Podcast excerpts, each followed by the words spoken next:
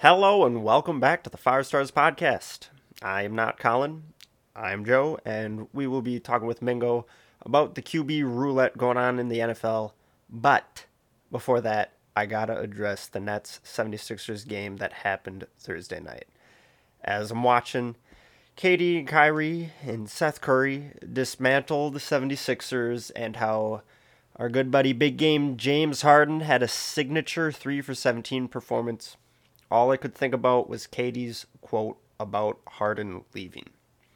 When KD said, "Kai's not playing, I'm hurt, he hasn't won a championship before," he was really saying two things. The first being the obvious. Yeah, he hasn't won a championship before. The clock's ticking for Harden.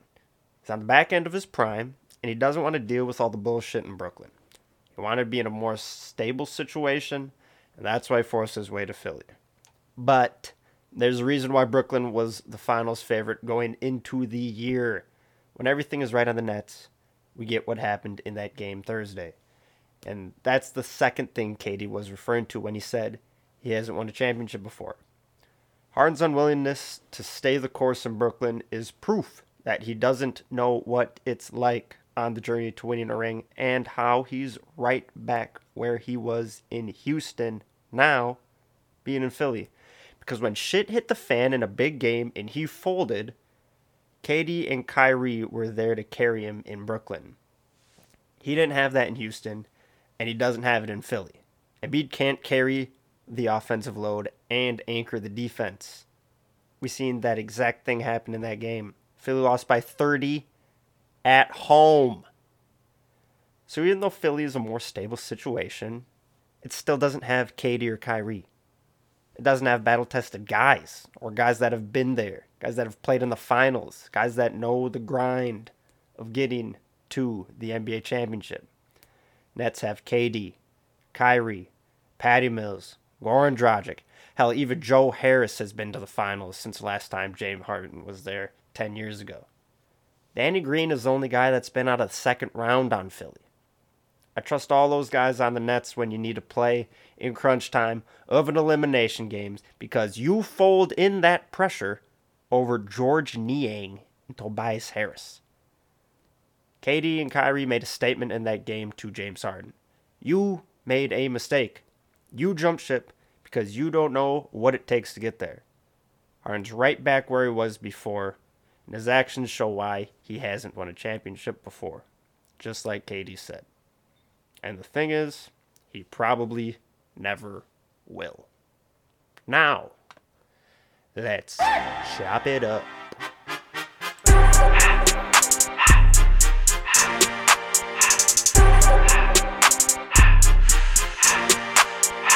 Everything litty, I love when it's hot. Follow us at PodFirestarters on Twitter. Email us at thefirestarterspod@gmail.com with questions. Get you guys involved. We're on YouTube now. Hopefully this one makes it up on YouTube, because the last one had a little bit of technical difficulties, but you know, we're figuring out day by day. It is. I'm figuring it out. Yeah, nobody else is. I'm doing this by myself. Don't get it twisted. Joe's just here to talk. It is Friday, March 11th, 2022. It is 6:14 p.m. Central Time. What up, Joe? The dominoes are falling. Yes. Quarterback roulette is in full swing. This is what we've been waiting for, and it's finally happened. Yeah, it's beautiful. Got a lot of news. We talked about on our last NFL podcast, or maybe it was a trade deadline, something like that. Talked about Aaron Rodgers being the first domino that needed to fall. Yes. And like you said, dominoes started falling. Had Aaron Rodgers sign the extension. It was the next day. Russell Wilson, or no, it was like 2 hours later after the news broke. Yeah, it was 2 hours later. Yeah, Russell Wilson gets traded. And then the day after, Carson Wentz also gets traded. So, like you said, we got them all in the row, started knocking them down. So what do you guys think of all this news happening? This is fun. This is usually not what the NFL is like. Usually this is like an NBA thing where it's like trade deadline time or free agency time where everybody starts moving. But usually the NFL, it's like, oh, this guy could get traded. This guy could, re-sign. This guy could move in free agency, and then nothing happens. Yeah. But now we're actually getting a little bit of movement.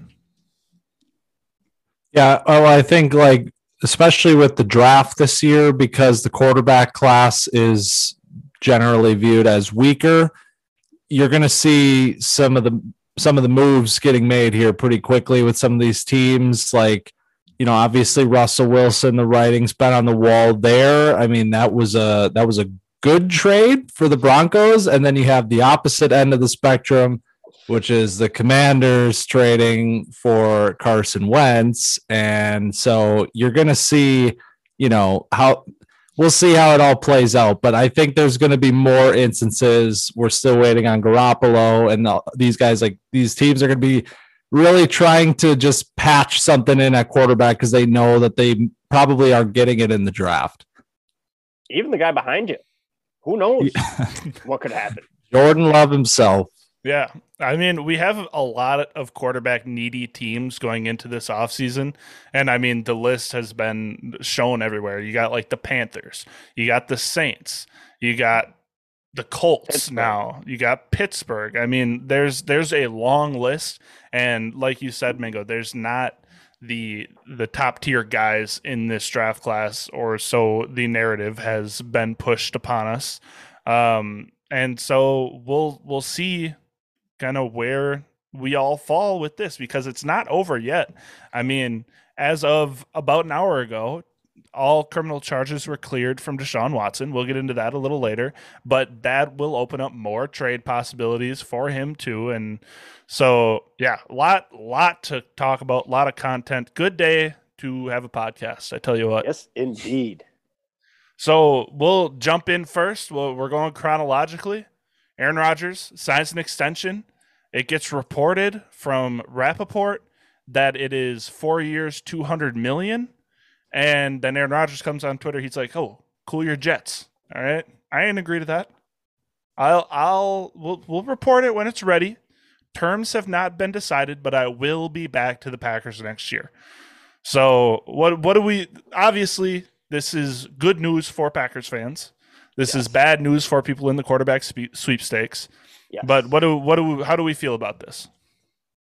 I mean, if you're a Packers fan and you're saying, "Hey, we're done with him. Let's trade him. Let's get him out of here now. His price is high." You're an idiot. Yeah. Quarterbacks are everything in the NFL. And if you're a fan of a team, you should want that team to win a Super Bowl. Well, you know who's probably putting the Packers in the best situation to win the Super Bowl? Aaron Rodgers. So, yeah, he's back. Yep. And then following him, we got the franchise tag on Tay. Yes. It's the old kickball bundle. Yep. Which we kind of talked about before, too. True. It seemed like those two events were pretty much linked. Like the fact that it was on franchise tag day that we get the Rodgers news. It seemed like he was definitely waiting on that sort of an announcement from the team, and obviously he was having those conversations internally as well. But yeah, I mean, it made so much sense for him to come back. I don't think there was all the reporting happening over the last week or whatever. Like suddenly it was the Steelers and the Broncos, and there's all these teams popping up, and I'm like, I want to know how real some of that even was, because it just felt like people were throwing names out of a bag. When it was like, really the only situations that made logistical sense were Denver and Green Bay. I don't see how he would have wanted, or it would have worked for him to go anywhere else at this point. Right. And if like Rodgers and Davante Adams were that package deal, like if Davante would have decided to go to where Rodgers was going, which I don't know how likely that is, but then if he goes to Denver, which has the wide receiver core in place, and that's why it's an attractive destination for quarterbacks. It's like, why would they sign Tay on top of that? And so, like, it's just like there's a lot of things where it's like, where are you best suited to win? And the NFC North, all three other teams in the NFC North are in that rut.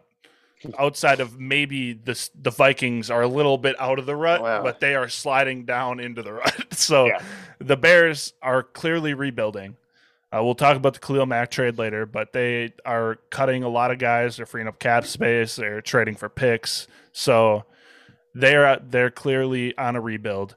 The Lions, we know what's going on with the Lions. They're working their way up. You know, you ever hear the story of the guy that pushes the boulder up the hill, and then right when he's about to get to the top, it rolls back down? Because that's how I feel like they are with the Lions. It's like, man. Oh, they got Matt Stafford, Calvin Johnson. Oh, Calvin Johnson retires. It's like, same thing happened with Barry Sanders. Oh, Barry Sanders retires. It's like, yeah.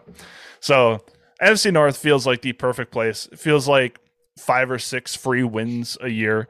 And so I don't know why he'd go to the AFC West, where he's got to play Mahomes and Herbert 4 times a year, and then scrappy Raiders another 2 times. So yeah, I love this. I mean, it makes a ton of sense for Rodgers. It makes a ton of sense for the team. Obviously, it's built to win now, and it's said to be a team friendly deal as well from Pat McAfee. So we'll see what that actually means, whether that all the money is kind of front loaded or on signing bonuses or whatever they end up doing, because the cap is fake. We've all realized that. And then we'll see what they can do in free agency to bring back Devondre Campbell, to bring back a few other guys. I'm sure they'll be getting rid of Za'Darius and then move on from there. So, yeah, we'll have a lot of stuff to talk about during free agency week too.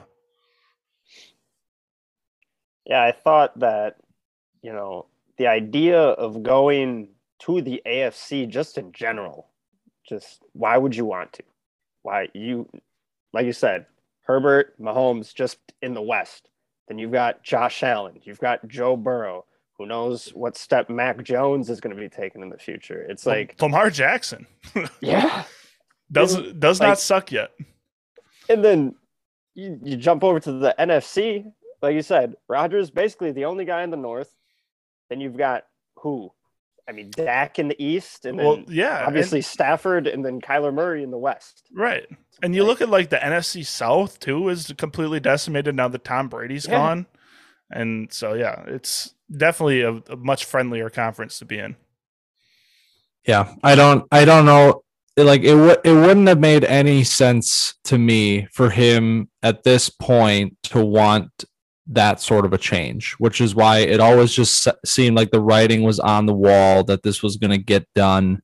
And I'm just glad that it is done. We don't have to speculate and go through this process. We can move into the offseason, move into the draft with the plans that, you know, he's going to be back and we're going to, you know, be Super Bowl contenders again. I'm glad you mentioned the draft because this is the hot button topic as of late. The gentleman in your background we took in the first round, Jordan Love, and it is said to be a wasted pick at this point. Some would argue that it lit a fire under Aaron Rodgers. Some would argue that it's nice to have a competent backup quarterback that is in development, but it seems now if that contract is 4 years, Jordan Love will be beyond his rookie contract. So where do we go from there with Jordan Love, do you think? Look, this pick, it's really easy to sit here today and look at it in terms of what happened after the pick was made.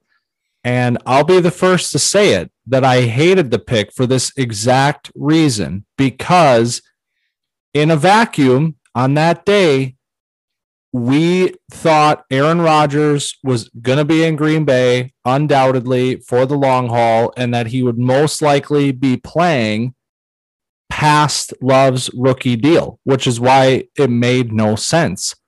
But at the same time, he won 2 MVPs since that pick was made. This was not a guy. I mean, he was Aaron Rodgers, but he was not this when that pick was made. So I cannot stand this opinion that this is one of the worst picks in draft history, blah, blah, blah, blah, blah, because it's just not true. I mean, it's literally just history repeating itself where you have an aging star quarterback. You see great value at the end of the first with a guy that has supreme talent that would be the number 1 quarterback in this draft class.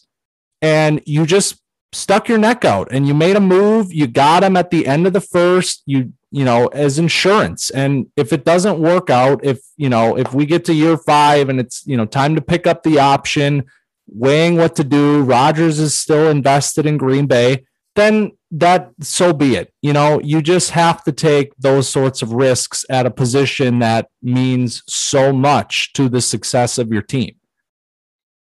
It's a simple case of hindsight always wins. That's exactly what it is. Exactly what it is. Because if Rodgers did end up retiring this year, Jordan Love would be stepping in as the starter because we need him. So it's like, if that happened, people would be saying, oh, maybe it was a smart move. It was a good idea. So, yeah, you're 100% right, Miguel. Yeah, and you look at, so, again, dive into the narratives because that's what drives this, everything that's going on in the sports world right now. And you look at what Packers fans wanted the Packers to do. They picked Jordan Love at 26. And the fans would have said, hey, could we get a wide receiver in the first round? And apparently the Packers were eyeing Justin Jefferson. But obviously it's really easy to say that right now, that you're eyeing Justin Jefferson. Hey, so is everybody in Dynasty. Oh, yeah, no, I was going to take Justin Jefferson, but, you know, I just ended up still trying to get Justin Jefferson. Right. But obviously T. Higgins, Michael Pittman Jr., both go pretty quickly after Jordan Love in the second round. Then you got Laviska Shenault, Chase Claypool, those guys. They went a little later. So the argument is Packers should have taken a receiver, should have taken T. Higgins. And it's like, yes, again, hindsight is 2020. Aaron Rodgers looked like he may have been on a downturn in terms of production.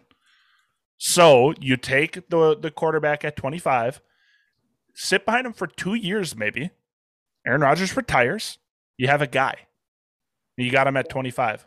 Good talent, needed some polishing. That's a guy that you have sit behind your Hall of Fame quarterback for 2 years. So was it a bad pick? Sure. Did it work out? Sure. I mean, we didn't win a Super Bowl, but 2 MVPs, conference final or conference championship appearance, divisional round, which is still, hey, divisional round is still really good, guys. Okay. I mean, don't let anybody tell you different. There are teams that haven't made the playoffs since 2002. Okay. Don't just, we're greedy bastards. Okay. Yeah. We're be happy. Bastards. Be happy that we're in the times we are. Okay. There were times when we had Don Majkowski as a quarterback and we didn't make the playoffs. Do you want that? Because I don't. Okay. I like to be in the divisional round. I like to have the playoffs to look forward to. I like having a first round bye. Shout out to Matt LaFleur. Okay. That's what I have to say about that.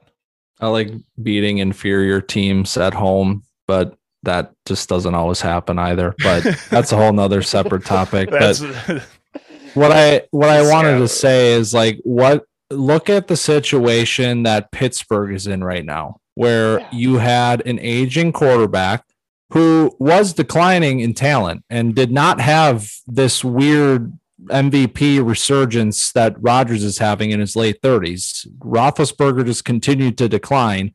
They didn't invest in the position. They kept, you know, investing in other areas of the roster, trying to be competitive. And ultimately it ends in a fluky playoff season that ends in disaster, basically. And Roethlisberger retires. And now you're sitting here with Mason Rudolph and a mid to late first round pick in a terrible quarterback class. So they're going to be figuring out the position for the next 2 years at least.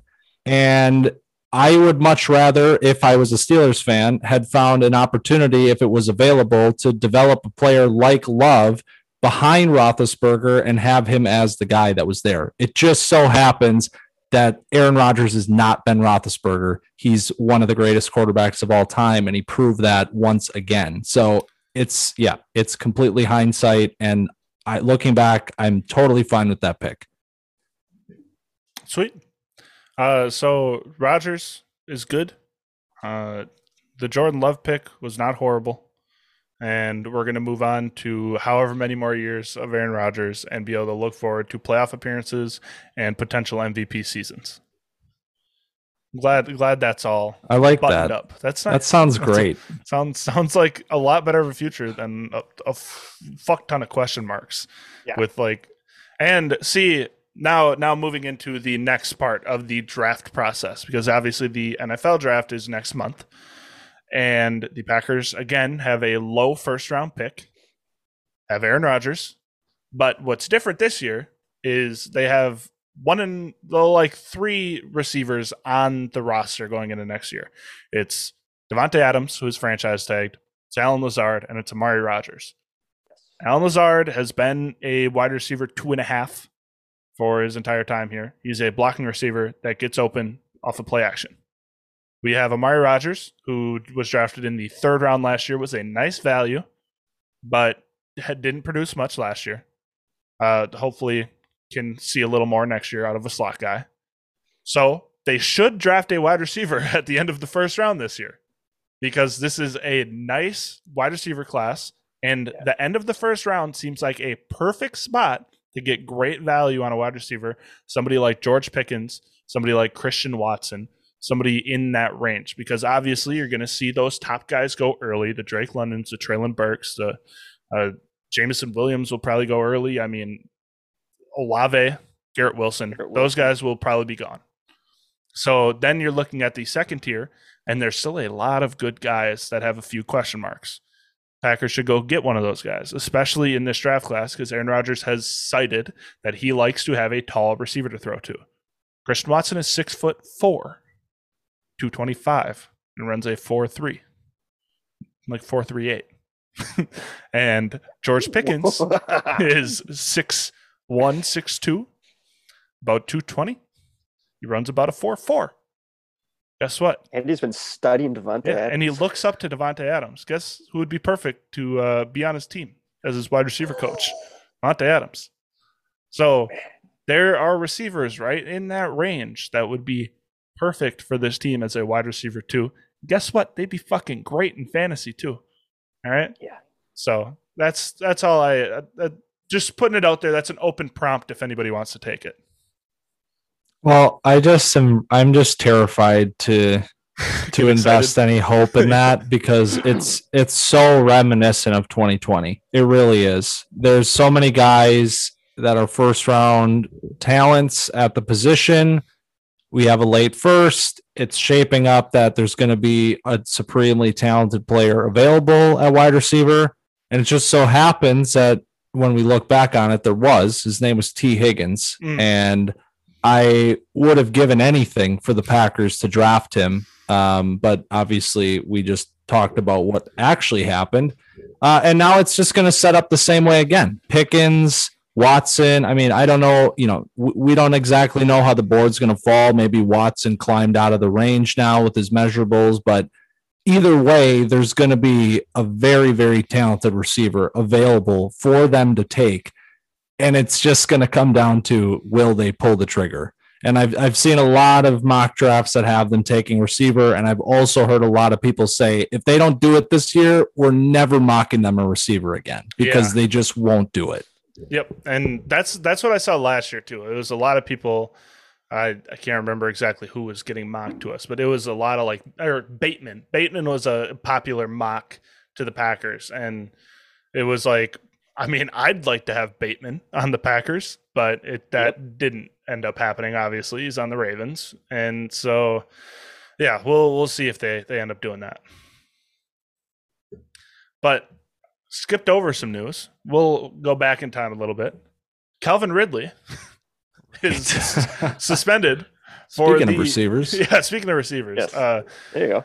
We saw a report come out. It's like, hey, Calvin Ridley suspended all of next year for sports betting. We're like, what the fuck? And then Calvin Ridley comes out, tweets 3 times. He's like, hey, I don't have a gambling problem. It was $1,500, which is like a nickel for me. And so he apparently went on the Hard Rock Casino app in Florida, placed 3 parlay bets One was a 5-leg, one was a 7-leg, and one was a 9-leg. Calvin, if you want to waste your money, you can shoot it to me. There's no reason to make a 9-leg parlay. Okay. And again, this could have been problematic if he's like, hey, I'm going to take the Falcons under 190 passing yards because I know that they're going to be giving the ball to Cordell Patterson every play. But guess what? He was away from the team.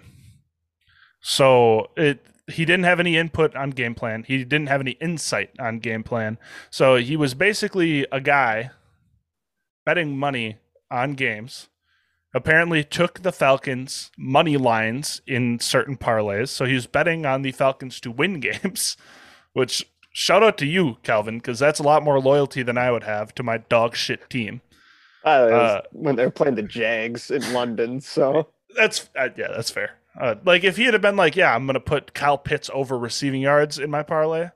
Like you might be like, okay, you can flag that. We know he's going to throw it to him 100 times. But anyway, what do we think about the Calvin Ridley situation? It's very simple. If you are a player in the league, you cannot bet on games in your league. Yeah, and that's the entire thing. It's true. There are so many narratives flying around about this too that are just so confusing to me. Like, my initial reaction was like, what is the NFL doing with the term of this suspension? And then I feel like people like overcorrected. Like people were mad about the length of the suspension, but then they were like, wait, are we also mad that he's even getting suspended? And then it turned into this whole thing like the NFL profits off of these sports books. So why don't the play why are they suspending players? And it's like, it is not this complicated. Like you cannot bet. If you're a player, you can. It's that way in any sport that has ever existed. People have been blacklisted from sports and from Hall of Fames for doing this. Like that is not even part of this conversation. It's just the fact that they came down so decisively with a 1 year. And also, I mean, it's a 1 year minimum. It's like indefinite, basically. Like it could extend past this. For a guy who is betting on games versus, you know, some of the instances that we've seen in the past with domestic violence or other forms of violent crime. And it's just very inconsistent with how they have approached those sorts of issues. And so that was my issue with it. But then all of a sudden it was like, well, maybe the player should be able to bet. And it's like, no, that's not stop saying that.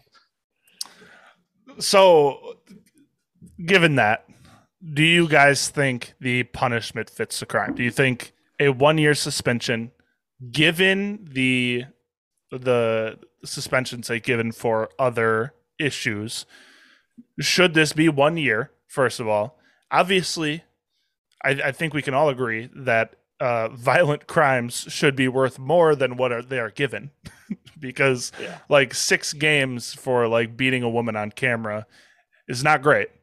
But you know, given that they're giving out a 6 month suspension or 6 game suspension for that, do you guys think it's fine that it's a 17 game suspension for Ridley? Well, the best point that I heard against the suspension was if you give a guy, say 3 games or even 6 games, and then the guy starts, okay, well, I'm going to lose this much money in this time. Okay, well, if I can make a bet and then I can, you know, have better control over this bet to make sure I win it, and then I can win more money than I would lose in those 6 games, that's where things could start unraveling. Because the NBA was almost shut down in what was it, the 70s or the 80s because of refs throwing games. Yep. And so it's like these guys, they care about money more than they care about playing football. And so that's when you're getting in a real sketchy situation. So this 11 million that Calvin Ridley's losing, I think he's going to remember, you know, hey, that's a pretty big hole because he basically bet 1,500 and lost 11 million. Yeah. So I'm sure he lost all his parlays too, because Nobody wins a fucking nine-leg parlay. Like I said, like nobody. You don't make a nine-leg. You just, come on, make nine separate bets if you're going to do it. So yeah, the point of the suspension was more of protecting the integrity of the game so that it doesn't become a trend. If it became like a regular thing, if guys were like, "Oh, I'm only getting 3 games," well, shit.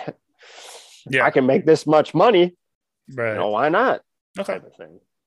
It just doesn't sit right with me. It really doesn't. When I mean, I fully endorse any sort of punishment that is decisive enough to say we will not tolerate betting in this league, because the point about integrity is valuable. You cannot have this influencing the results of games. But at the same time, you're also sending a message that is, you can be a perpetrator of domestic violence, and that isn't harming our product as much as this is. So we will not punish you as severely. And that is the point where I am very upset about how this is played out. And I hope that the NFL uses this as an experience to learn from, where it's like, okay, this is what we had to do to make sure that this never happens again. How about we extend that to something like violent crime and try to eradicate it from our game by coming down on people and saying, we're not going to tolerate this in our league because it's harmful to our product. At the very least, if they're going to be vain about it, say it's harming my product, we're going to eradicate it. That's all it takes. But the next time I see a suspension come down that's 6 games again, it's going to just be, there's going to just be a sour taste in my mouth after seeing what happened here. Yeah. And that's where I'm sitting. It's like, it's right to say, hey, they're setting Ridley as a precedent, because obviously sports betting on the NFL became legal widely at the beginning of this season.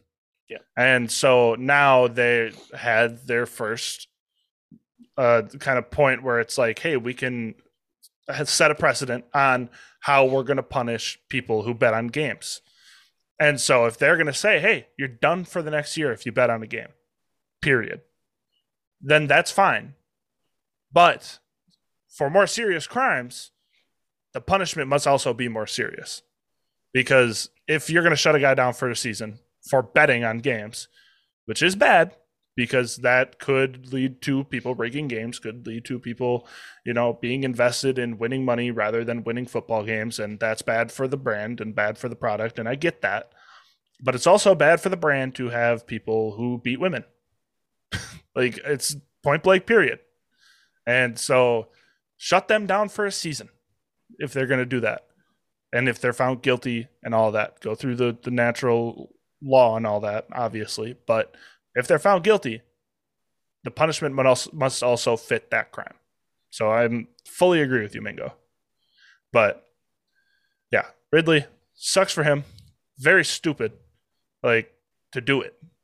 Period. And at least 1 season off for Ridley, who already set out half of last season to help with his mental issues that he was having, and then bet on games while he was away, and now struck with a season long.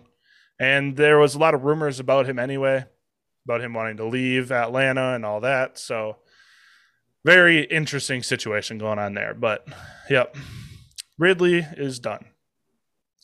But we can move on to our other quarterback news that we got right after the Rodgers domino fell, and that was the massive Russell Wilson trade. So we have been hearing Denver is looking for a quarterback, specifically Aaron Rodgers.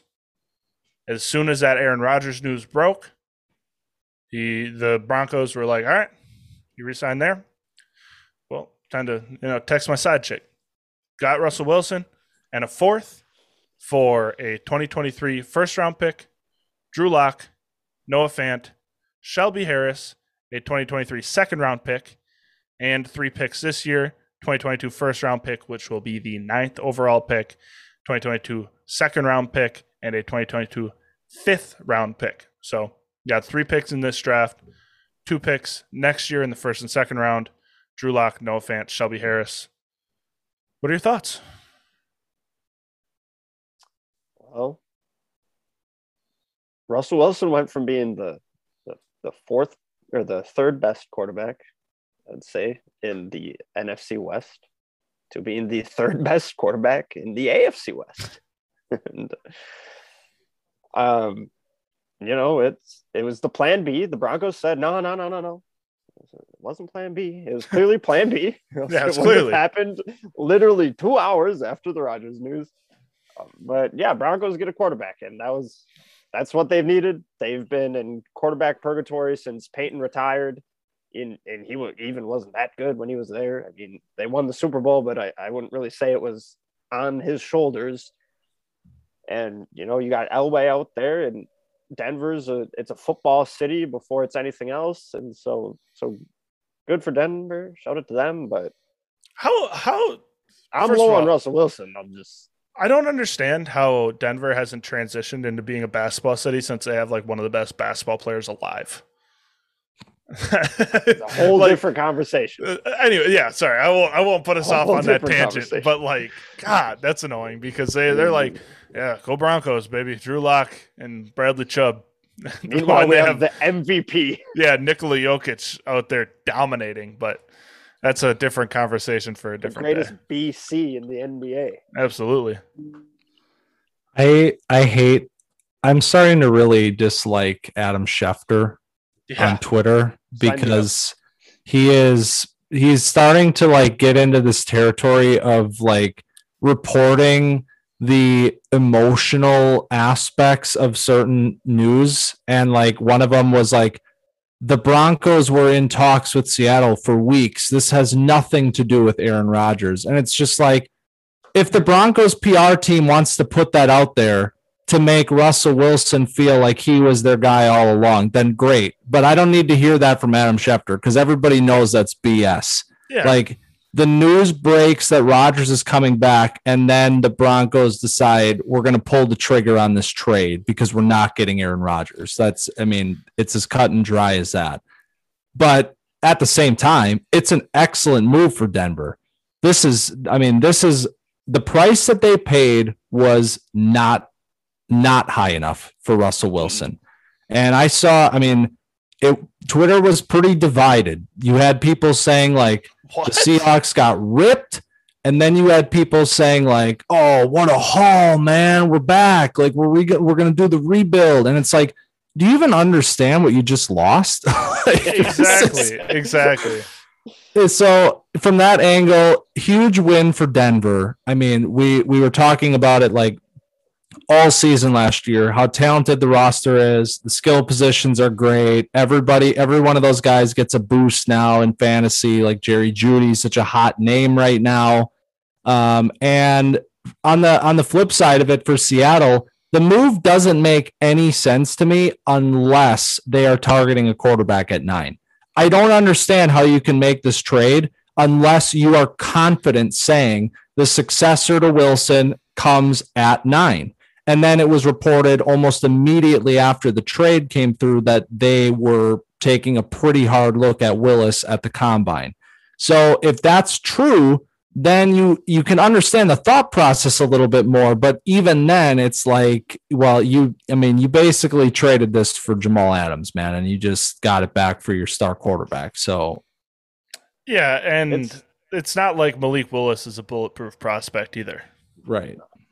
And it's a big case of known versus unknown. Yeah. You know, they got the known guy. The Broncos got the guy that we know is a pretty damn good quarterback.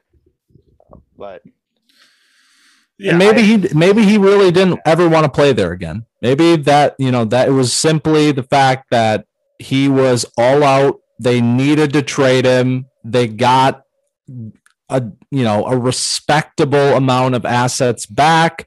They're in position to take a guy that they like at quarterback and roll the dice on somebody. So, maybe that's what it was, but yeah, it's a huge win for Denver. Yeah, and that's kind of where I was going. It's like Denver, like Joe said, has been in quarterback purgatory. All you want in this league is a quarterback. And like we said with the Packers, you seal up a lot of cracks when you have that Hall of Fame quarterback on your team. Oh, yeah. And Seattle decided they're like, okay, Pete Carroll and Russell Wilson have a fractured relationship. You know, there's some other guys that don't love Russell Wilson. That athletic piece, you always wait for that like hit piece to come out. Like, how long is it going to take? The Athletic came out with it the next day. They're like, hey, this is what was going on in Seattle. So there was a few relationships that were not great there. And so he probably wanted out, or else they probably wouldn't have done this. And so Pete Carroll gets his team. They get to go to a new quarterback. And my vision for the Seattle Seahawks is a rebrand. I know you don't really care about this, Joe. I know you don't. I know you don't care about the jerseys and the. But I just the Russell Wilson era will be seen by the navy blue jerseys with the silver numbers and the green trim. Now we move back to the throwbacks. Go back to the blue with the white numbers, the block numbers. Put Malik Willis in them. That's going to look nice. I'm excited. I'll put a little picture of him down here. Oh, right here. This is on the YouTube video. We'll see it. It's going to be beautiful. And then we move on to the Broncos. They get a quarterback who has never thrown over the middle of the field. So people are going to say, hey, Jerry Jeudy, stock up. Guess what? It's not going to be because of Jerry Jeudy. His stock will go up. But I don't think it's going to be what everybody thinks it's going to be. Russell Wilson does not throw quick passes. Russell Wilson does not throw over the middle. Jerry Jeudy should be in a timing offense because he runs disgusting routes. He will break you down. This is what Aaron Rodgers and Davante Adams have lived off of, the slant and the quick out. So the quick out could still be there, but Jerry Jeudy excels on inside breaking routes, breaks guys down. It's nasty. The problem is Russell Wilson is really bad at throwing over the middle. Guess what? He's still 5'11", and he's getting older. I'm sorry to point it out, but it's always been there. He's really good at throwing over the middle. He's really good at throwing, or really good at throwing outside. Really good at throwing deep. Always struggle with throwing over the middle. So I don't, in a dynasty perspective, this might be a good time to actually. I hate to say this, sell Jerry Jeudy, because though he may be getting a stock up, and you will see improvement out of Jeudy, there are people that think he is going to be a wide receiver one next year, finally, now that they have a quarterback. I just don't think that him and Russell Wilson mesh as well as people think they're going to. I think Courtland Sutton and Russell Wilson will mesh very well, since he is an outside threat. He is a ball winner. He is that kind of guy that Russell was going to with.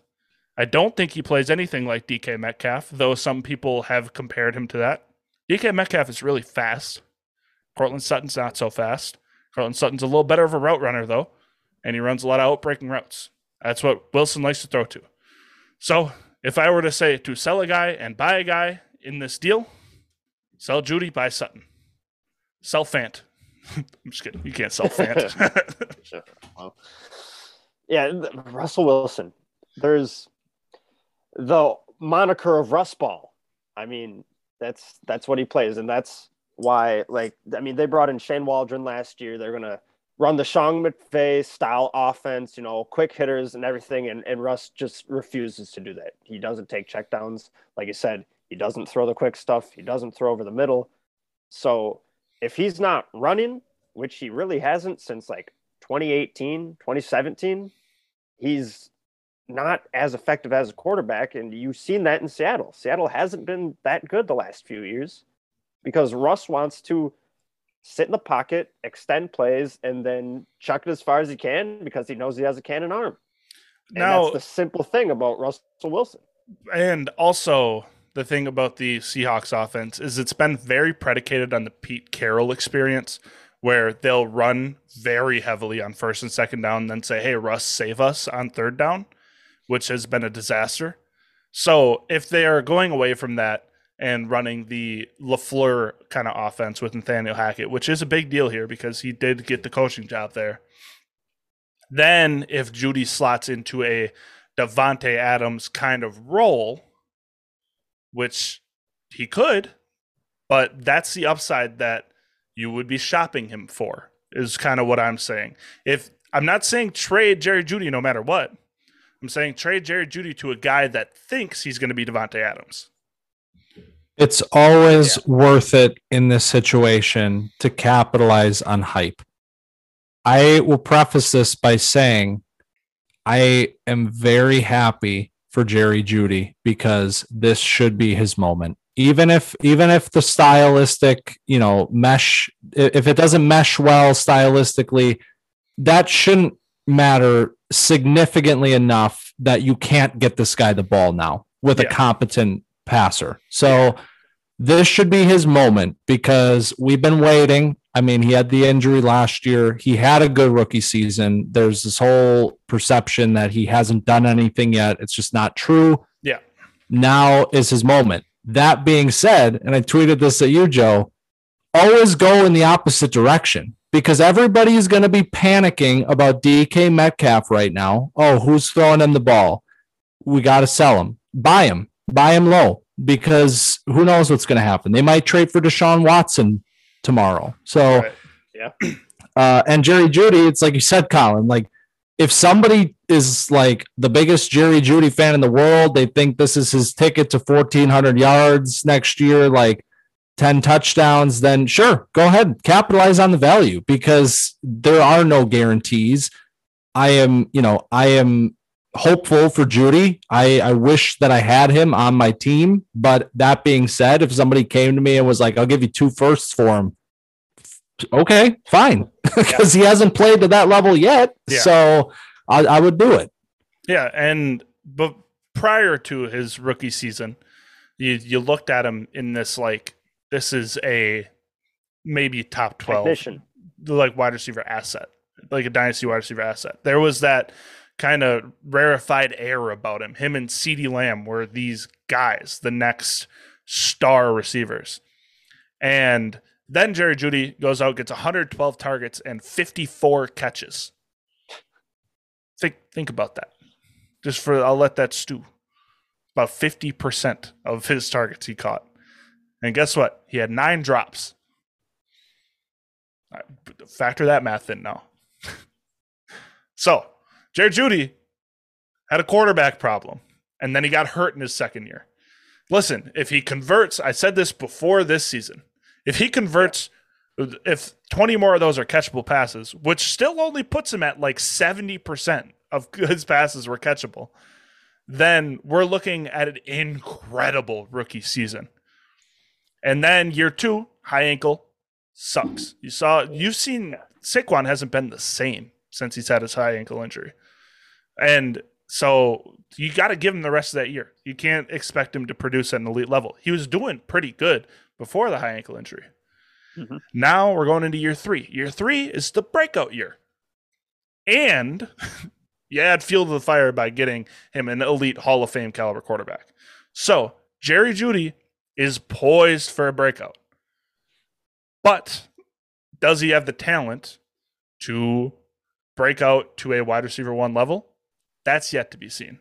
So there's a dichotomy here where it's like he could be the guy, and then there's another situation where it's like he could be really a lot more disappointing than people are expecting.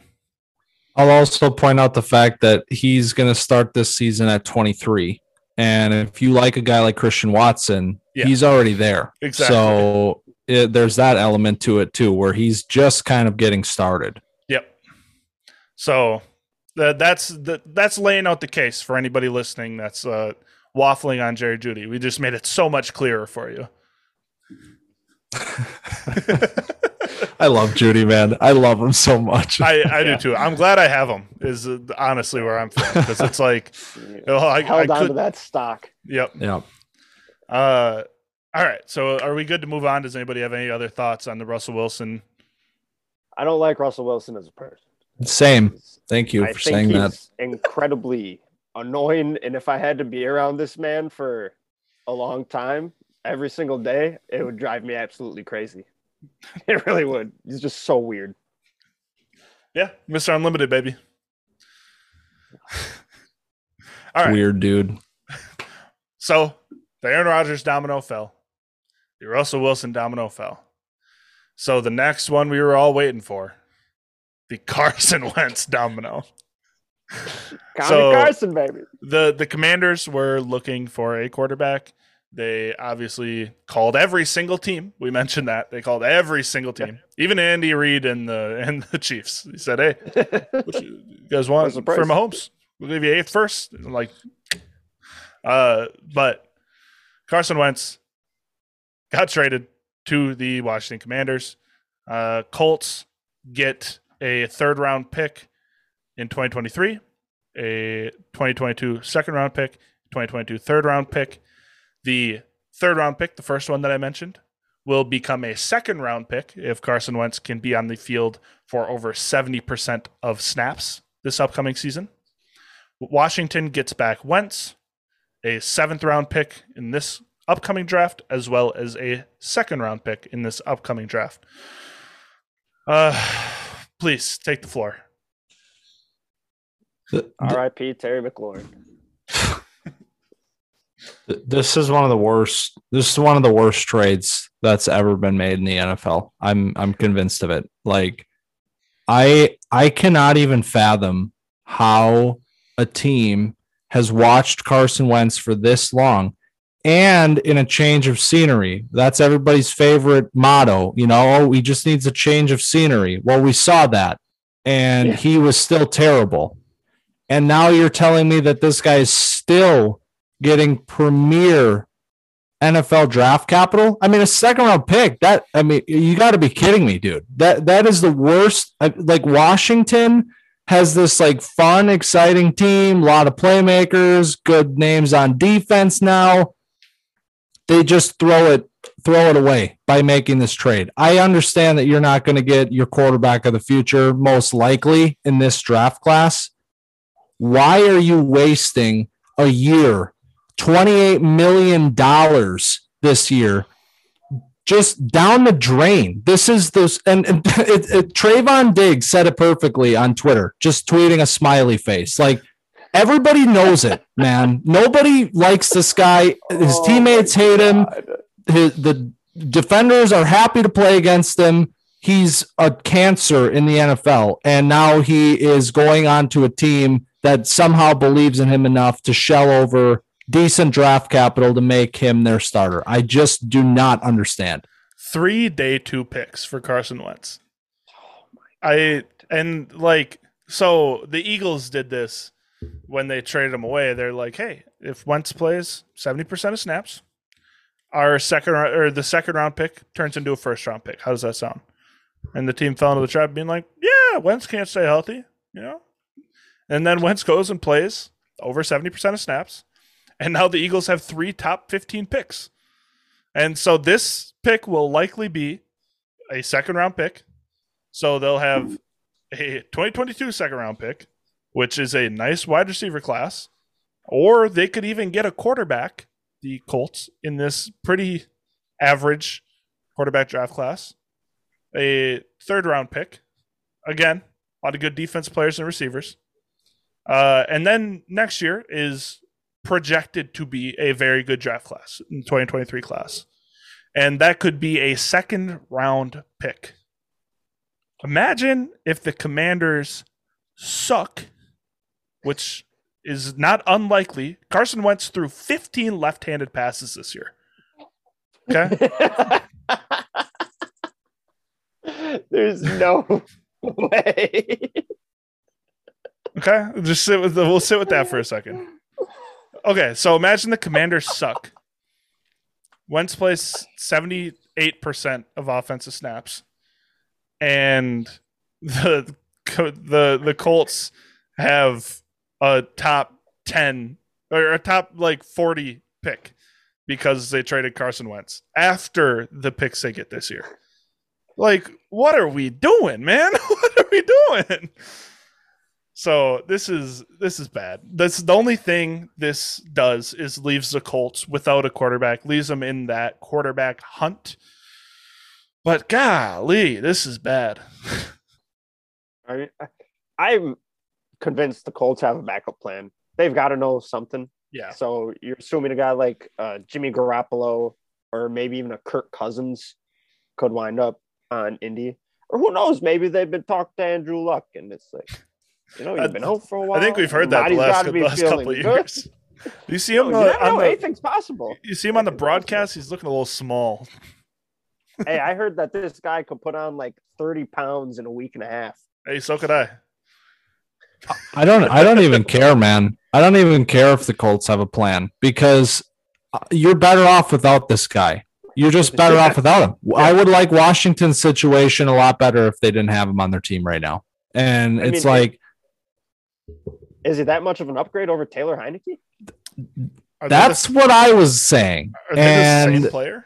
People were very violent against that opinion on Twitter. And there were a lot of people that were saying, look at Carson Wentz stats from last year. He had 27 touchdowns and 7 interceptions. This is a good quarterback. And it's like, oh, I'm sorry. Have you ever watched Carson Wentz play a game? Have you ever watched that happen? Because clearly you haven't, if you think that this stat line is telling me anything. Yeah. This is bad. This is how you know that the teams are low on the quarterback class. This is the epitome of that, where they're like, I mean, 3-day 2 picks for Wentz. I just can't get over that. And then you had the piece come out too that they all hate him. Yeah. It comes out right away that he's literally a terrible leader and everybody doesn't like him. And Frank Reich apologized for vouching for him.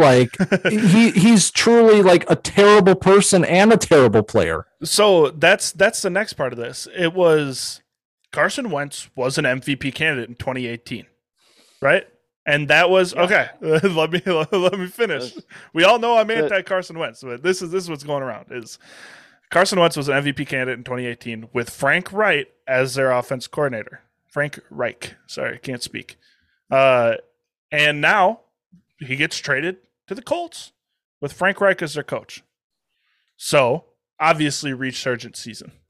No, everybody hates somebody sucked. Okay? Now, why are you trading 3-day 2 picks for him? What are we doing? Did you not? Again, like Bingo said, did you not watch him play? When you're about to trade for a guy, do you not watch some film? Because if I'm gonna make a trade in Dynasty, I need a day and a half to just see if this guy's good. Is he actually good? Is he gonna stick around a while? No, it's a bad QB class. I'm gonna get Taylor Heineke 2.0 with a bad attitude. Yeah, and again. Is he even Taylor Heineke 2.0? Well, at least Heineke's a leader. He's got some fire. Yeah. Wentz listens to gospel music pregame. That's the guy you're relying on. Hey, no offense to gospel music, but if that's your hype music you're listening to try to get you in the zone to go get your ass kicked by 300-pound men, come on now. Jimmy Butler listens to Taylor Swift. Jimmy Butler also loves country. Joe doesn't care. But yeah, people love Jimmy Butler. Yeah. There's a big difference here. It's true. And yeah, so this was pretty gross. So now we can move into a little bit of the fantasy implications here. Obviously Terry McLaurin's never played with a quarterback. So we're going to continue that trend into 2022. They don't have the Antonio Gibson. I mean, I'm sure his stock doesn't change at all from this. It's about the same. Jonathan Taylor. What do we think about that? Is there any change there, or is he just going to get the ball more next year? Frank Reich knows now to give him the ball more because of what you got his shit ripped apart when he was trying to defend Carson. Yeah. And, that's why people are saying, go get Jimmy Garoppolo. Jimmy Garoppolo is a guy that's not going to check out a run plays like Carson Wentz apparently was. Yeah. So it's they're going to be giving the best guy on the team the ball as much as possible, no matter who's under center. Yeah, I feel like Garoppolo is probably the perfect quarterback for this type of offense that they should be running. But Chris Ballard apparently had interest in Jordan Love in that 2020 draft when Love was drafted. So there could be a connection there, but I don't know if the Packers even trade him at this point. It's like the only game that Love has put on tape was not great. And so why give up on a backup quarterback with upside when you could just hold on to him? Bird in hand. Especially a guy that's on a rookie contract. Yeah. That's what I just keep going back to. Why would you give that up? Like, if you're the Packers? Yeah. Do you really want like Tim Boyle when you could have Jordan Love? Like, it's what's the difference, honestly? Well, yeah. the thing is too, like there's a part of me that's like, you should be able to get a second round pick for Jordan Love, like undoubtedly right now. So if you have reservations about his ability, do you capitalize on that right now? Knowing that Rodgers is most likely going to be playing for you for another 2 years, you're going to already be in a difficult position with Love's contract at that point. Do you just take what you can get and just figure it out later? From that point of view, I'm like, it makes sense. But at the same time, you know, if they do have belief that he is the guy that can step up, then you're not going to part with that for a second. So it's a tough spot. But if I'm the Colts, I'm absolutely like trying to make that happen. Like I would much rather give up a second round pick for Jordan Love than like a third round pick for Jimmy Garoppolo. Yeah. And I'm rerouting this pick that I just got from the Commanders right to the Packers. Right. Exactly. Yeah. So that turns into you getting probably a second round pick next year, Jordan Love, and a third round pick for Carson Wentz. So like that's a W. That's a big W. Yeah. Yeah. So that's our last quarterback. Well, we have another quarterback situation, but first we had another trade. Khalil Mack got sent to the Chargers for a 2022 second round pick and a 2023 sixth round pick. Obviously, Bears going into rebuild mode, going to build around Justin Fields, new coaching staff. Did they end up going off of pace, if I'm not mistaken? Yep. Yeah. So new management group, new coaching staff, all in on Justin Fields. So this is obviously a move in that direction. That second round pick is in this upcoming draft, so that'll get help into that team right away. So, I mean, how do we feel about this? I like it. I mean, the Chargers get another guy that's going to be really effective on that defensive line. Frees up Joey Bosa for more one-on-one coverage. Mack was still really good last year before he got hurt and was out for the rest of the year. I think he had 6 sacks in 7 games or something like that to start the year. So he's still effective. And the Chargers need defense. They need defense. So good move by them and not a bad move by Chicago. I mean, at this point, like you said, they're in rebuild mode. Collect as many draft assets as you can for guys. It also looks like, I think Akeem Hicks was talking to the Vikings. So it looks like he's probably on his way out too. So that Bears defensive line is going to be pretty weak this upcoming year. So it's going to be a whole lot of bad football in Chicago. Yes. You gave up 3 day 2 picks for Carson Wentz and you gave up 1 for Khalil Mack. So, I mean, and yeah, sure. He's getting older. The production hasn't really been there the last few years, but Mina Kimes had the great point of they're maximizing their window on Herbert's rookie deal. They're going for it. Like it's a very low risk, high reward type of a move. And you pair him with Joey Bosa, you make that defense better. You have Derwin James there. You have guys on that team right now that, you know, it should be a playoff team. It should have been a playoff team this year.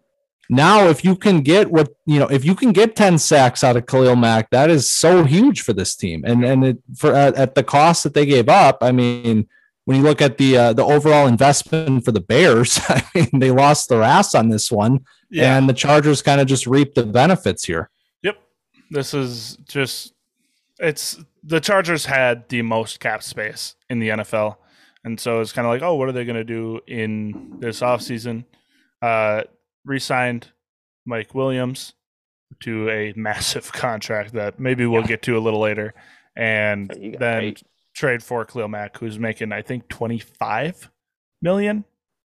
So it is pretty gaudy contracts getting handed out in Los Angeles. But like you said, Mingo, they have that quarterback on a rookie contract, which is the most important thing in football, and capitalizing on that, having one of the best quarterbacks in the league on a rookie contract. It's how Seattle won a Super Bowl. I mean, that's kind of the precedent that was set, because that defense was dominant, had Russell Wilson that could get it done.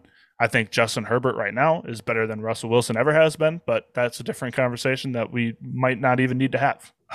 But yeah, so that's a good trade by them. They're trying to get stuff done. They needed defensive help badly. I am of the opinion that they need run defense desperately more than they need pass rush. First round pick is ripe for the picking for a run defender. So pick 17 they have, that's right in the range of a guy like Devin Lloyd, Nakobe Dean, or even Jordan Davis. If he falls, that would be a huge presence in the middle. So we'll see what they do there, but that's a nice spot for someone to plug up some run lanes. So next up, we had 8 franchise tags. I'll go through them all. If you guys want to talk about them, just stop me, okay? First of all, we had David Njoku got tagged by the Browns. 1 year, $10 million. Basically, you do it to a tight end because it's only $10 million. David Njoku's pretty good. Orlando Brown, franchise tagged. Okay. 1 year, $16.6 million. Jesse Bates, tagged by Cincinnati, 1 year, $12.9 million. Mike Gesicki, 1 year, $10.9 million from the Dolphins. Basically, he's a wide receiver, now getting paid tight end, franchise tag money. Lined up, this is something you'll hear a lot. Lined up outside more than Cooper Kupp. This is like, so Mike Gesicki. But by rule, if you are within 8 yards of the line of scrimmage, still tight end. There you go. Still get paid like a tight end, and that's going to continue with Dalton Schultz. 1 year, $10.9 million from the Cowboys.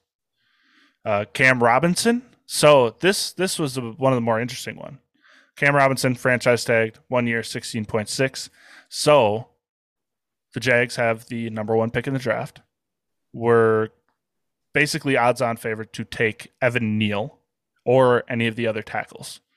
Basically, hey, the Jags are going to take a tackle. Now, it's interesting because they obviously don't need that left tackle because Cam Robinson's going to have it nailed down. Right tackle is much less of a value need for a number 1 pick. You don't really look at a lot of teams spending the number 1 pick on a right tackle. So what do you guys think the Jags do? Do you think they still go tackle, shore up that O-line for Trevor Lawrence? Or do you think they go somewhere else to either help out that defense or what do you guys think here? I still think you go tackle. Yeah. You just need to protect the franchise. You have to do it. And I mean, Cam Robinson has been good, but you're talking about premier left tackle play with either Neal or Ekwonu. So to me, you can kick Robinson to the right side and have great tackles on both sides of things. Keep Lawrence upright, keep him healthy, build out that offense and maximize his potential with Doug Peterson. Yeah, I agree. I think that just there's 3 tackles in this class. If you take any of them, you're doing good. And so whether that's Neal, whether that's Cross, whether that's Ekwonu, you're sitting in a good place if you take one of them to protect your guy. So Davante Adams, 1 year, $20 million. Talked about that earlier. Package deal with Rodgers. Chris Godwin, 1 year, 19.1 from Tampa Bay. This one was interesting. We didn't know if he was going to go get his big deal in free agency, but Tampa Bay took care of him for one more year while he rehabs from the ACL. Cool. That everybody? Cool. That's everybody that signed franchise tags. Had some guys sign extensions too. Obviously, Aaron Rodgers. Had Mike Williams that we covered, 3 years, $60 million. That's a big contract for Mike Williams. You better stay healthy. Yeah, because that's like what DeAndre Hopkins is making. And DeAndre Hopkins was one of the, if not the best receiver for like 4 years. And Mike Williams has had like one solid season that he kind of fizzled towards the end of. So this one, that confused me. Because I know you got cap space. I understand that, Los Angeles. But yeah, like Grandma says when she hands you a $100 bill, don't spend this all in one place. And that's what they decided to do here. Like on one hand, though, like I get it because you have Justin Herbert. You have had the same wide receiver, like Keenan Allen, Mike Williams have been there the whole while. Like, the rate for receivers on the market is always stupid. Like right. You always see these things happening. Like Paul Richardson, like who the hell is that? Yeah. He made a shit ton of money a few years ago. Like it's just, I guess if you have the money and you want to keep that core intact and like if Justin Herbert vouched for him, then like, sure, I guess whatever. Yeah. And then let's see, are there any other? Harold Landry signed a 5 year, $87 million contract. Keep that defense in Tennessee going. They had a great pass rush, especially down the stretch last year. Josh Gordon apparently signed a contract extension. That's nice. Yep. So hope he's six. Jake Kumerow, unfortunately, will not be joining the Packers. Signed an extension with the Bills. And Max Crosby. Max Crosby was the big one. Yes. Signed today a 4 year, $95 million contract. So that's a fat one. Him. Yeah. That's cool. So that's our free agency primer. That is everybody that has gotten tagged or signed an extension. The free agency period will start on the 13th, I believe. If I'm not mistaken. And sure. Then we'll start seeing some action. We have a lot of big names out there, a lot of big name receivers still out there that did not get tagged or extended. And we'll segue right into this. Got news today. Deshaun Watson will not be charged on any criminal charges. This does not mean he's innocent, though Adam Schefter had a bad tweet, had a very bad tweet. He's like, yeah, no, they knew he was innocent, so let the legal system do its work. And that's kind of what you were saying before, Mingo, where Schefter is moving out of that kind of unbiased analyst range and now starting to let a little bit of emotion flow into his tweets. And he briskly apologized shortly after. Yeah. He's like, "Oh, that's what they said, not me." Yes. Well, exactly. Like you know that's what they said. Why are you tweeting it like it's news? That's a PR statement. Exactly. Like, yeah. So we've been hearing some buzz as the last couple weeks of Deshaun Watson is getting looked at by teams, and it was so the writing was kind of on the wall that this is what was expected to happen. And then it did happen. So Watson will probably get traded for in the next couple of weeks. I assume he's not going to want to play in Houston anymore, given the situation last season. Houston will not want him back, given his situation. But, I mean, talent is above all. Teams don't give a shit what you've done if you're talented. The league doesn't give a shit what you've done if you're talented. So some team is going to shell out 4 first-round picks for Deshaun Watson, and you're going to see it probably in the next week or two. Carolina is apparently heavily linked to him. There is a report that Seattle also has interest in him. So what are we thinking on this situation? I also heard Tampa Bay. Yeah, and he does. That would be his best case. Like from a Watson standpoint, if I'm him, I want to go to Tampa Bay.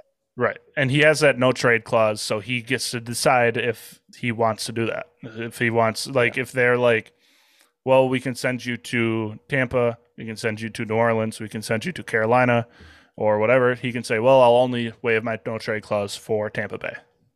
So he's basically in control as well.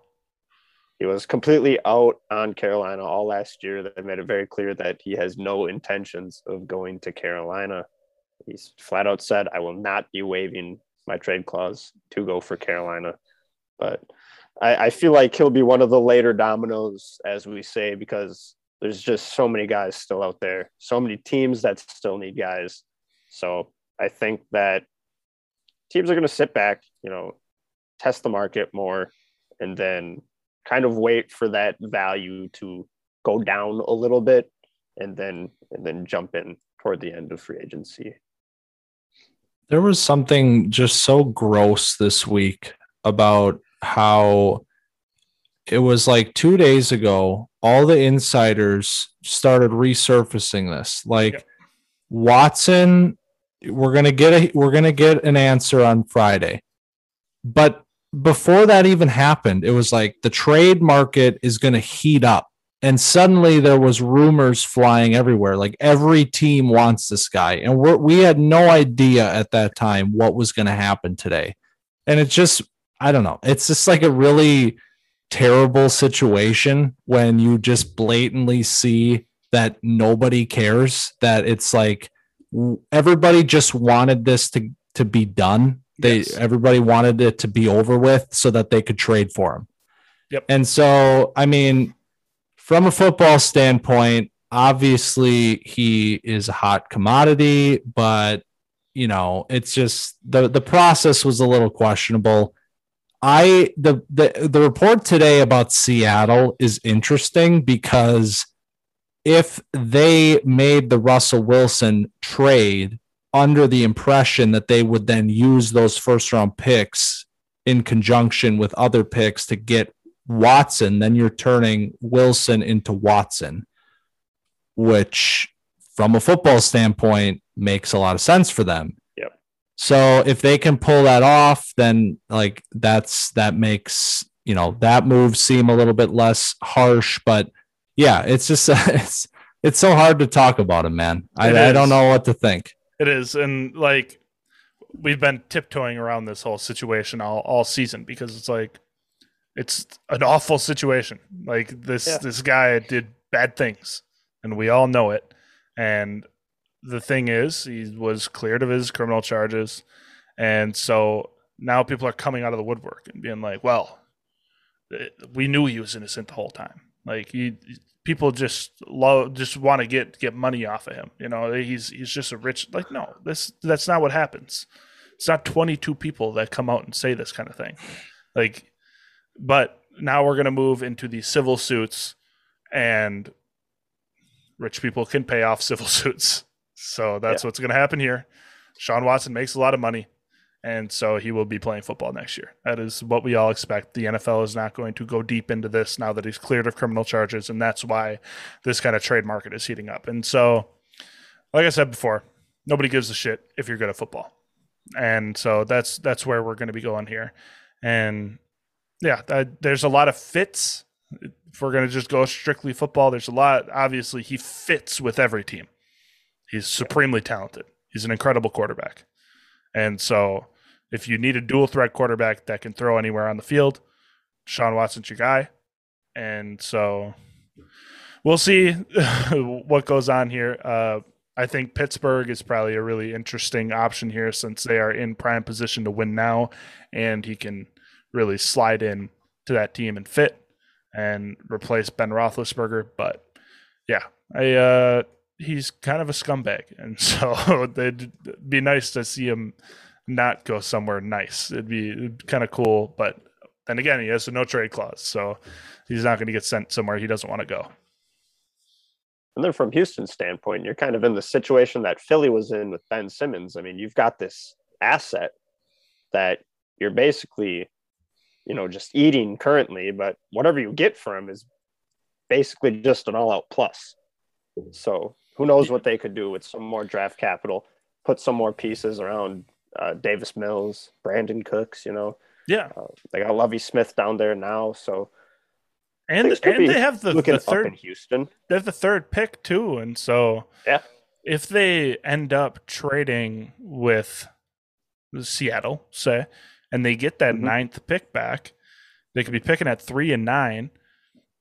Get a guy like Kayvon Thibodeau, and then get a receiver at 9. And Davis Mills is running back. Pretty. They're not taking a running back. They better not take a running back at 9. Oh, they need a running back. Davis Mills, bro. You got a second round pick, right? David Johnson. Yeah, we'll wait till 203 to take a running back. Because running backs in the come on, Joe. We're anti running back in the first round. Let's not. Saquon Barkley went 4th. I don't think Breece Hall's going 9th. Yeah. Hey, similar measurables according to the combine tracker. Wow. Combine athleticism score. They're basically the same player.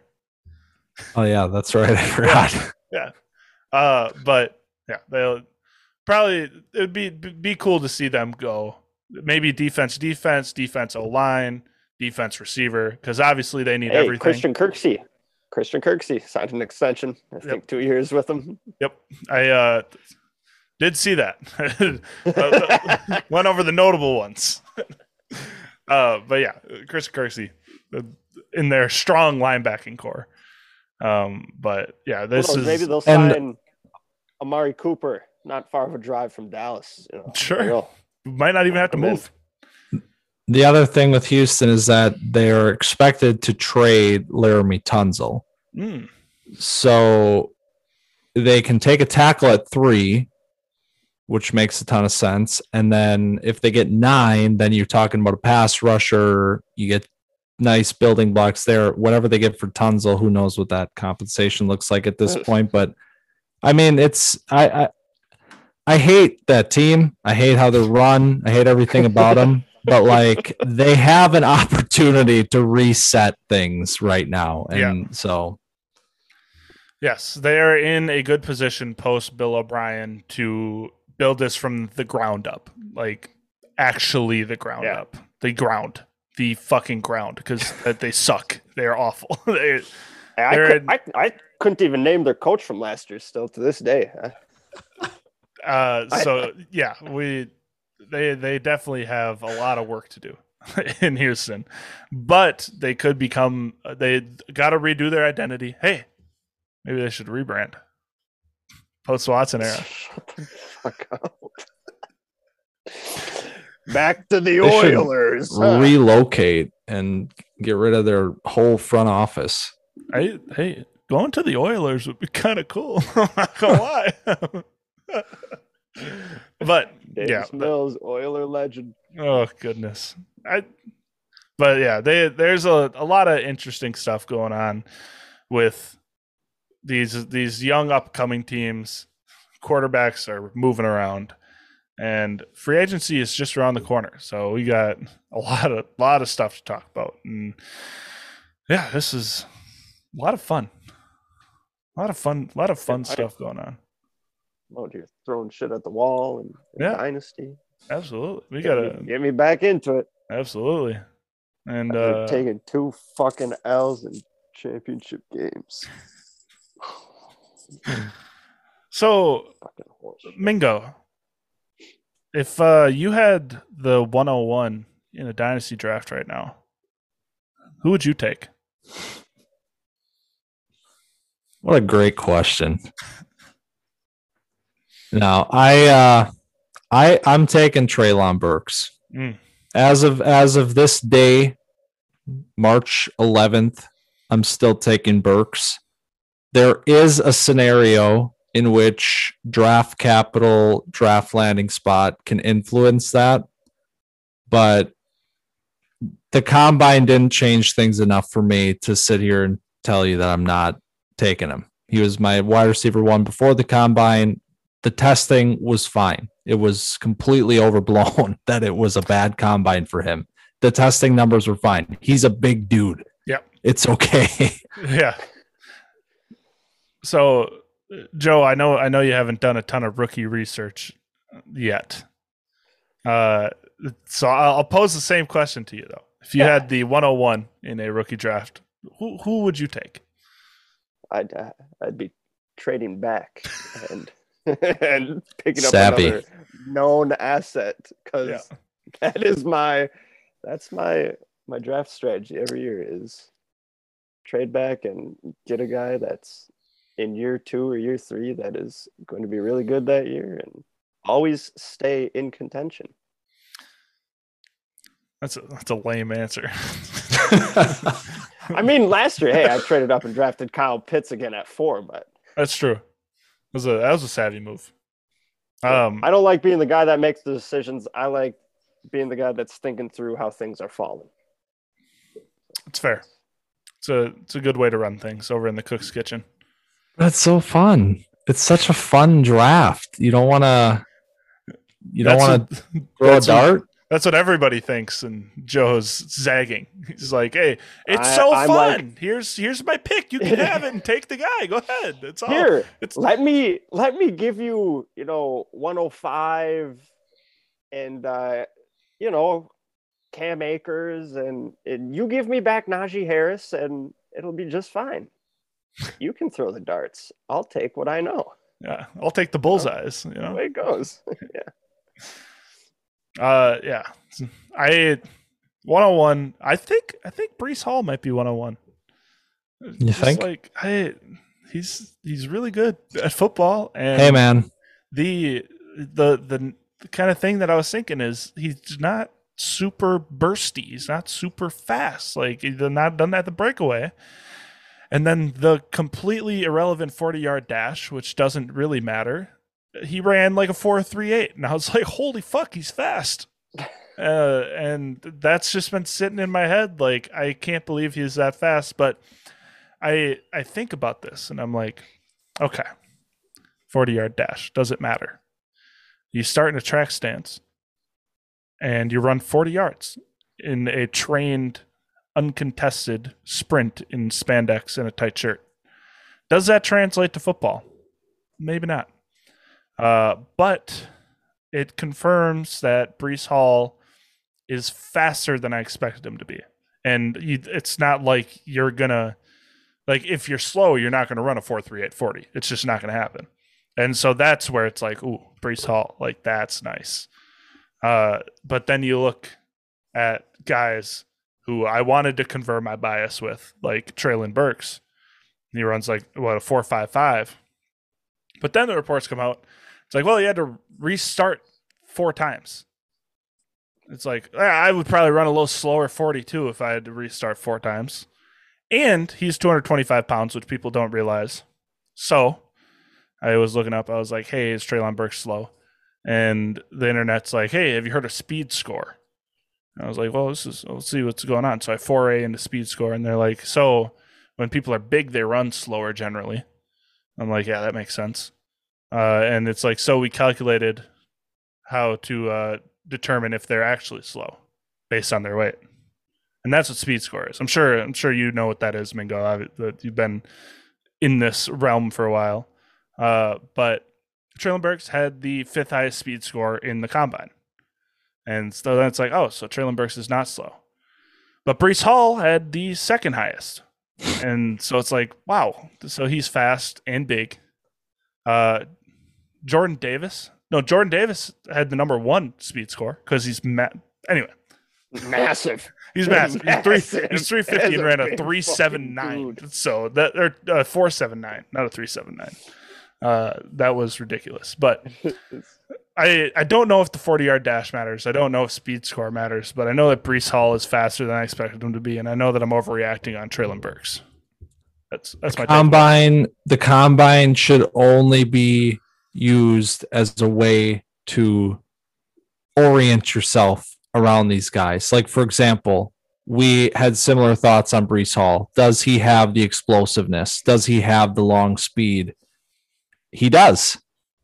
There you go. Guy like Burks, the speed shows up on the film. He's playing in the SEC. He's doing fine working down the field in the SEC. I mean, we had N'Keal Harry thrown out there during the combine, and it's like, well, N'Keal Harry was playing in the Pac-5.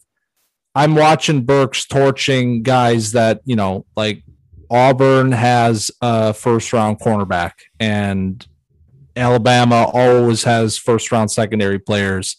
Burks is killing them both. So it's just like the combine should only mean as much as it needs to. It should never overwhelm the tape on anybody.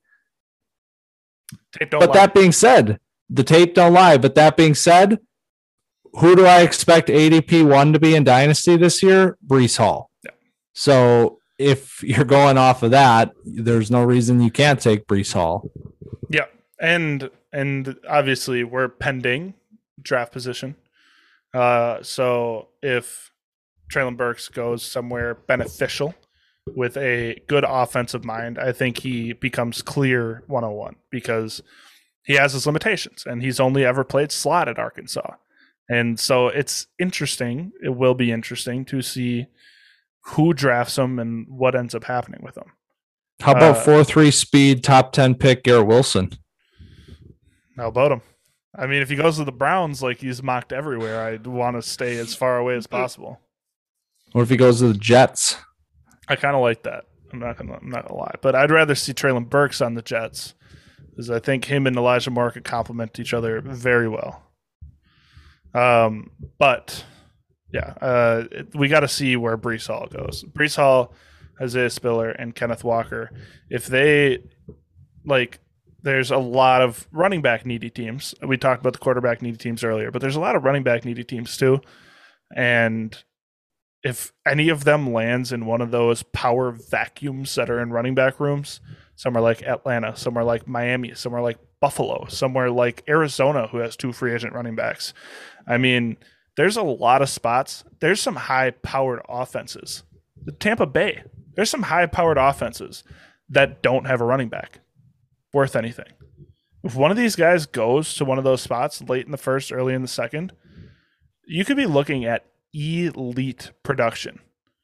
And I'm excited to see that. Me too. If Miami takes a running back in the second round, you're going to hear all about them for the rest of the draft cycle, because Mike McDaniel, widely viewed as an expert run game strategist, whether or not that translates to real life, we're going to find out. But for the time being, until the season, everybody's going to think that if they take Kenneth Walker in round 2, that he's going to be the best running back in the league next year. So please, Joe, please take the floor. No, I'm convinced the Dolphins are on a crash course to Doomsville because Mike McDaniels is a fucking loon. He is. Wait, you guys are like related though, aren't you? No, he's like Kyrie Irving level, talks for 15 minutes but doesn't say anything. Yeah, this Mike McDaniel. I couldn't tell if it was. Oh, dude, he was on the Pat McAfee show. They interviewed him for like half an hour and you couldn't tell if the entire thing was a meme or if he was just off the shits or what, but it was like we got done listening to it and we're like, this guy is a leader of men now. Like, how, if you listen to this, how do you walk into that locker room and you feel like this guy can lead you to the promised land, dude? Yeah, McDaniel, just listening to him, I would not be able to take him seriously as a person. And like think he's just like on the fence about everything except for the stuff that doesn't matter. And it's like, man, this is a guy that's going to be coaching the Dolphins and he's a head coach and he's never really, I don't know. This is go listen to the Pat McAfee interview. You'll understand exactly what we're saying. They're trying to cut him off and end the interview for like 20 minutes. Yeah. They're like sitting there and they're like, yeah, okay. So yeah, we appreciate you coming on. And then McDaniel's like, yeah, have you guys like seen this video? It's like, what the fuck are you talking about? Like, let him end the interview. I will say this. So we've seen a lot of weird dudes at the head coach spot that haven't worked out, like Adam Gase, googly eyes in his presser, that type of deal. Mike McDaniel was the person on Kyle Shanahan's staff that he was the most reluctant to lose. He let LaFleur's go. He didn't want to let Mike McDaniel go. It's Robert Saleh. Yeah, Robert Saleh. I mean, we've seen a lot of these guys go. He has held on to McDaniel as long as he possibly could. And this was the offseason where it just wasn't going to, like, he was going to get a head coaching job. It's been too long on that staff. He has a reputation. So maybe he's just really fucking awkward and weird, but he's also a genius. It could be. You know what that says to me? Offensive coordinator. And that's how I feel about a lot of guys that are just like, wow, this guy is a fucking genius. It's like, yeah, let him be the offensive coordinator. Let him call plays. Let him, like, yeah. Let him do the playbook. Why does this guy have to be a head coach? And that's how I feel about Kyle Shanahan, but that's a whole different situation because obviously he's a genius when it comes to offense, but when it comes to personnel, we have our questions. But that's all we got. Do you guys have anything else to pop in here? Any takes? I think I got everything out that I had to say. Yep. That was it's been a wild week. I'm exhausted. And it's only hopefully going to get crazier upcoming with this free agent period because I want to see some crazy moves and some bad contracts. Thanks for good content. More than we've already seen. Yeah, right. We can't forget though that the Commanders play the Eagles twice. Yes, and the Colts this year. They do. I want to see Darius Leonard, a lot, hawking Carson Wentz. I want to see, want there to be so much bad blood. Just drive him into the dirt, dude. Man, that'd be great. But we appreciate you tuning in as always. We want to thank Mingo for jumping on the pod. Great as usual. Fantastic. Thank you. Thanks for having me back again. I love having you here. Thank you. Yeah, I love being here. You guys are great. Thank you. And so you can check us out at Twitter at PodFirestarters. You can email us at thefirestarterspod@gmail.com. You can find us on YouTube, hopefully. I'm working out some kinks, but figure it out. And yeah, we'll talk at you next time.